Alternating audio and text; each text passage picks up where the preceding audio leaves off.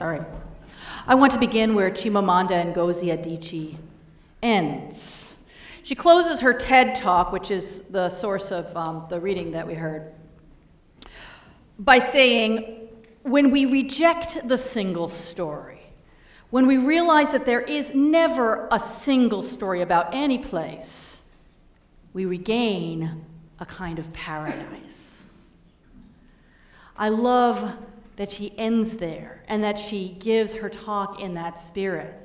Because certainly for me, and maybe for you too, the reminder not to stereotype, to be open and listening to others can be presented as a chore. It's not an easy thing to do, after all, and um, comes laden with all sorts of guilt and responsibility, or maybe that's, you know, just the way I roll.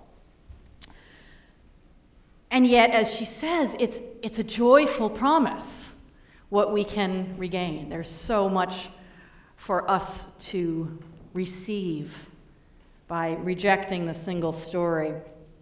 I'm thinking of situations like think of an argument you have had recently with somebody who you care about. Really, every argument that we've ever had with someone we love is it not in part and maybe at heart, that each of us is bringing a story to that encounter that's incomplete, it's too simple.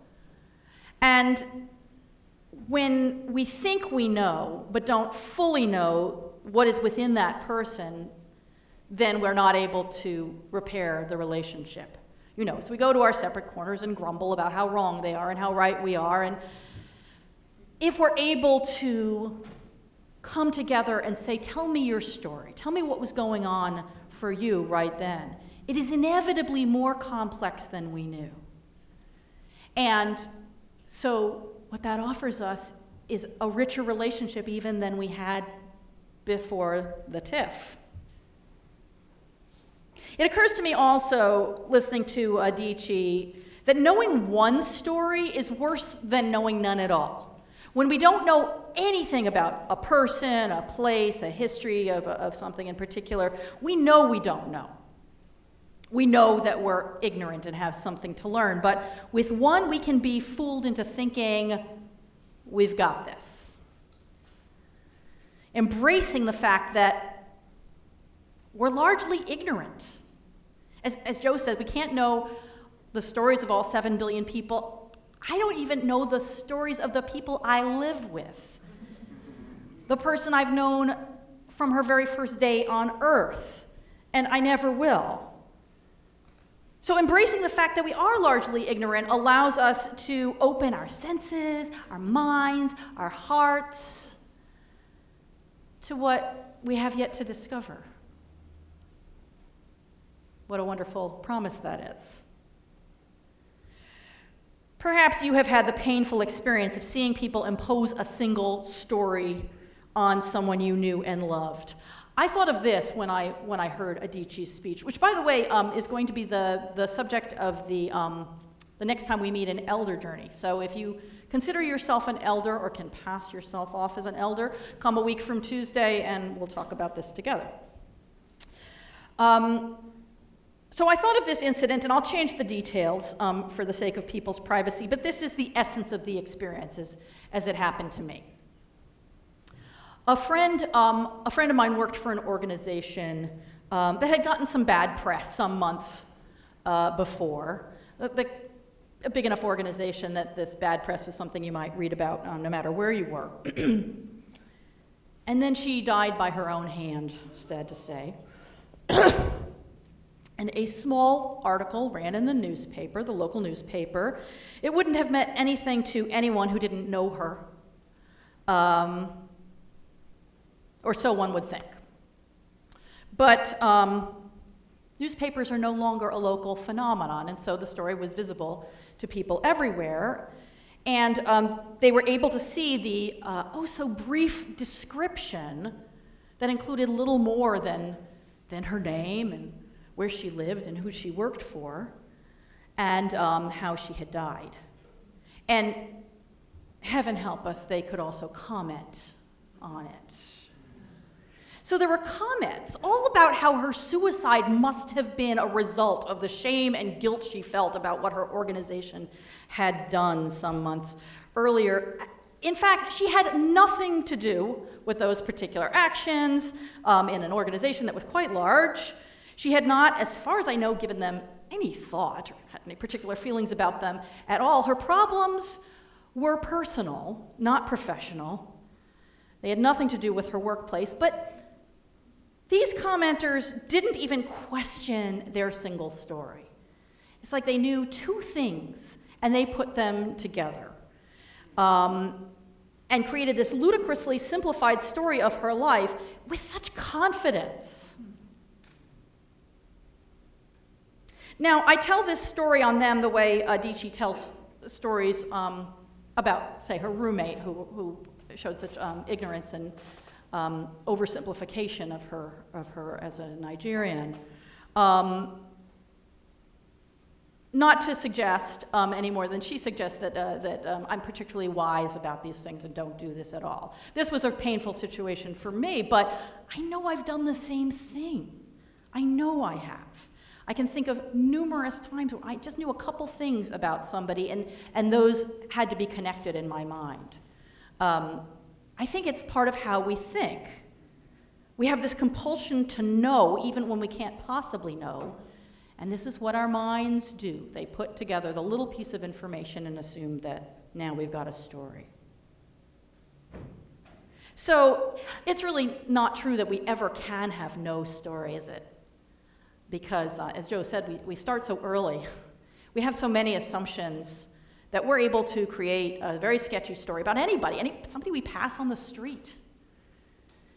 Uh, if we're not careful to just remind ourselves, I don't really know, I'm just guessing.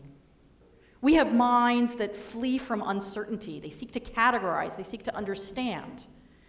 And so we, we never have a complete absence of a story. We have to let go of what we think we know or what we do know and might be perfectly true, but as Adichie says about uh, elsewhere in her talk about stereotypes, it's not that they're not true, it's, it's just that they're incomplete.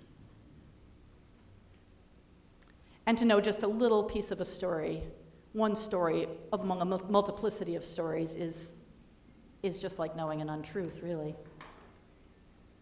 Chatting with, um, chatting with Castor Fu between the services, he came up with an image that I liked so much. I said, I'm going to steal that, but I'll credit you and use it at the second service. He's like, he said, it's like autocomplete. It's, it's totally like that, right? I know these two little things, I put in three letters, and up, up there it is. There's the whole story. As we know, that's not a reliable way to get a complete word.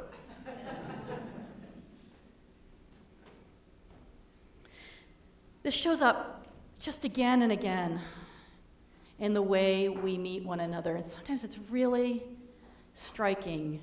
Do you remember this phenomenon some years ago of, um, I can't remember the British name of the American equivalent of American Idol or whatever, when Susan Boyle was a singer who was discovered on American Idol. So I'll tell you the story if you don't remember. Susan Boyle, um, who ended up getting a, a singing career out of this, um, she, she came on to sing, and um, at the panel of these judges who are all, you know, people with talent in these areas themselves and chosen as well for their, you know, physical attractiveness. And um, on comes this, um, frankly, you know, little homely, middle-aged, not svelte, um, British woman, hair in its natural color, which at her age was quite gray, and she said what she was going to sing, and she opened her mouth, and this gorgeous, gorgeous music poured out. She had a simply beautiful voice. And the camera showed each of the judges looking surprised, shocked, gratified, how amazing it was. Clearly, not only what we were supposed to see on their faces was they are hearing beautiful music, but oh my God, beautiful music is coming from this person. Which really made that story about the narrowness of the judge's understanding, or what they and the producers thought was going to be the narrowness of our understanding as the audience, that we would be astonished, which is strange when you think about it. I mean, there is no correlation between how much somebody physically resembles the standard of beauty of our time and how much their voice may be just gorgeous. It really should not be surprising that somebody with a homely face has a beautiful voice, but there it was. And, and perhaps I'm imposing a single story on them too. Perhaps the judges were not so astonished. Perhaps really they were just moved by her beautiful performance. Maybe the producers were imposing too simple a story. They wanted to make it a fable about the ugly duckling. But the fable wasn't really about the singer, it was about the listeners. It's a gift to realize that we don't ever have the whole story. It really is. That each person, each being, each situation we encounter is layered and enfolded in discoveries for us still to make.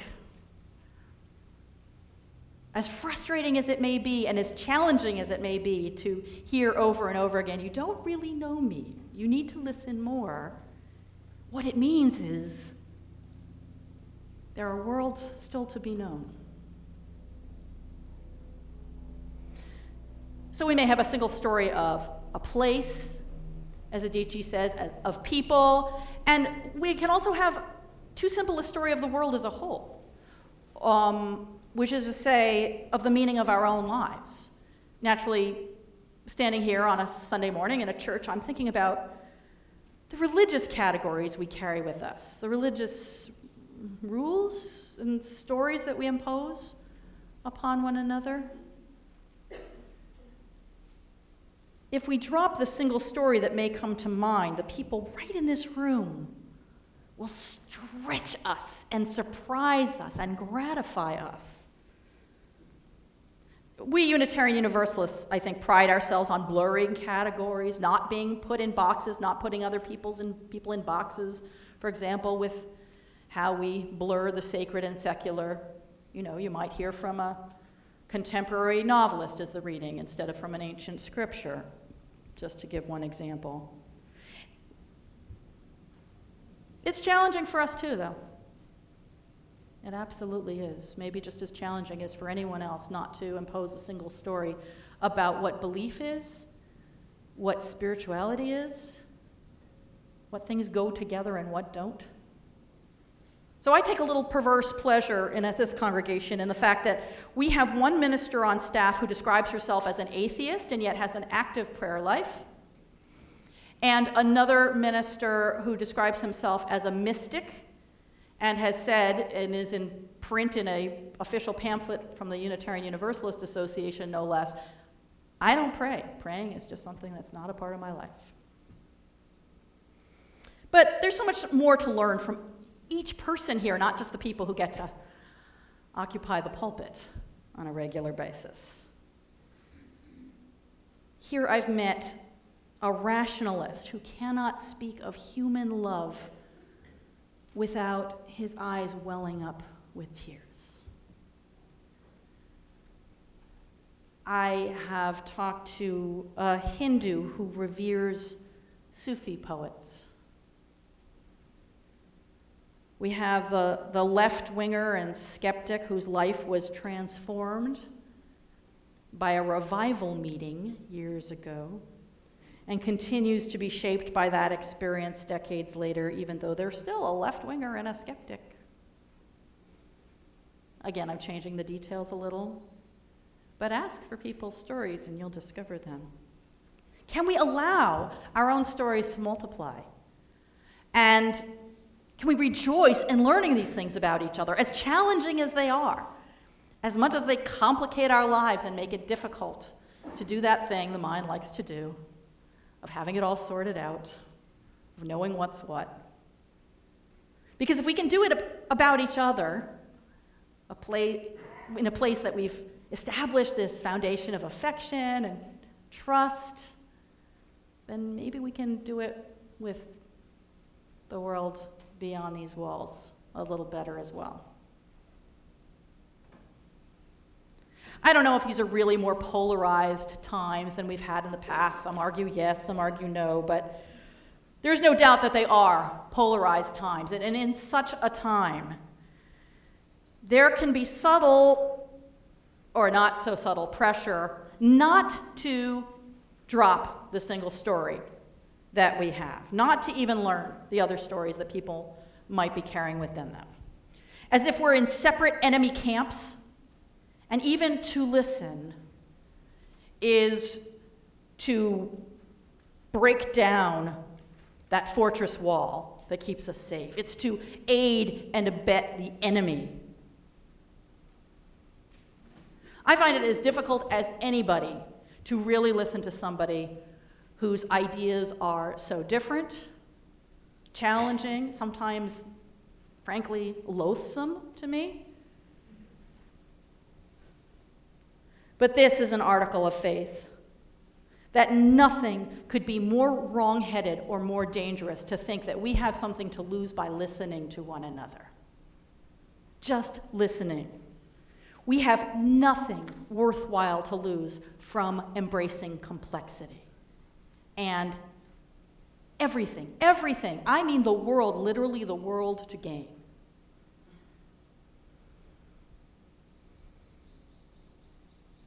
When we stop the, you know, Susan Boyle phenomenon and stop being surprised that people are more complex than our stereotypes of them,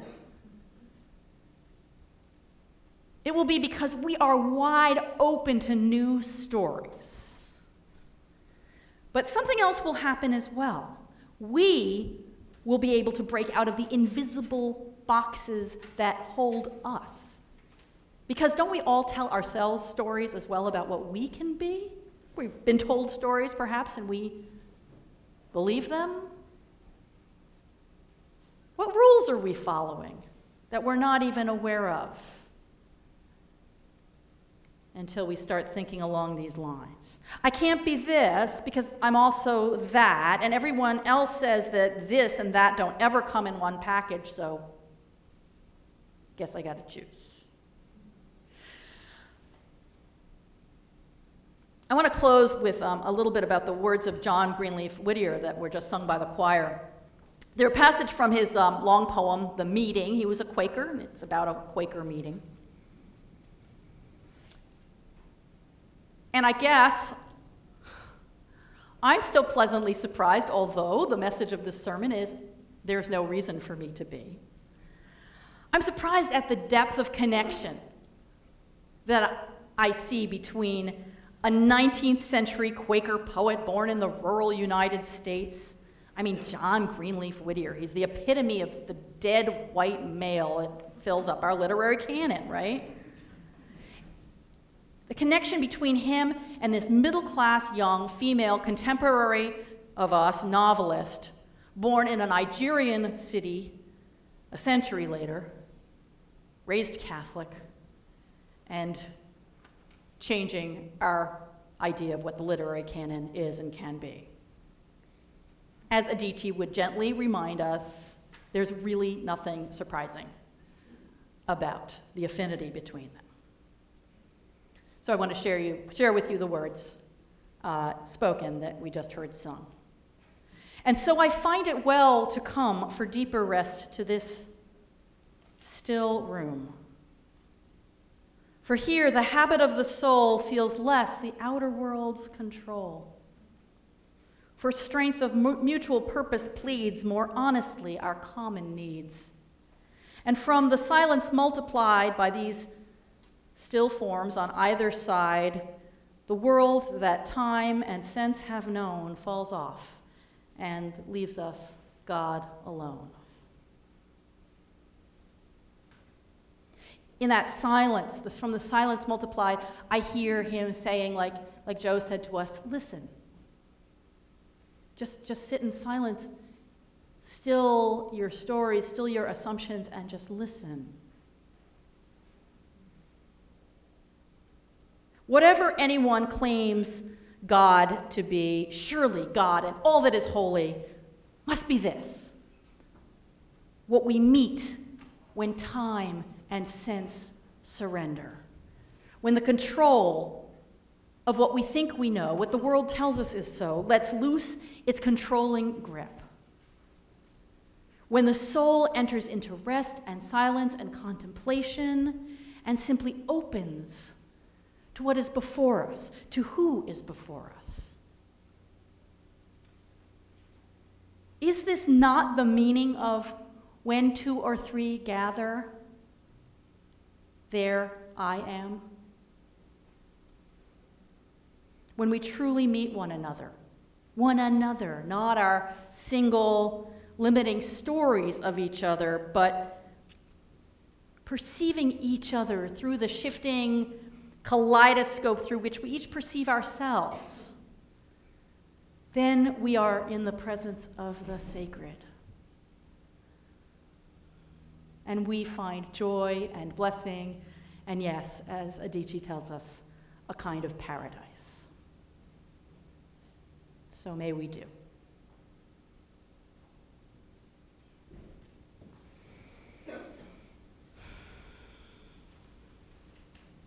Let us give and receive.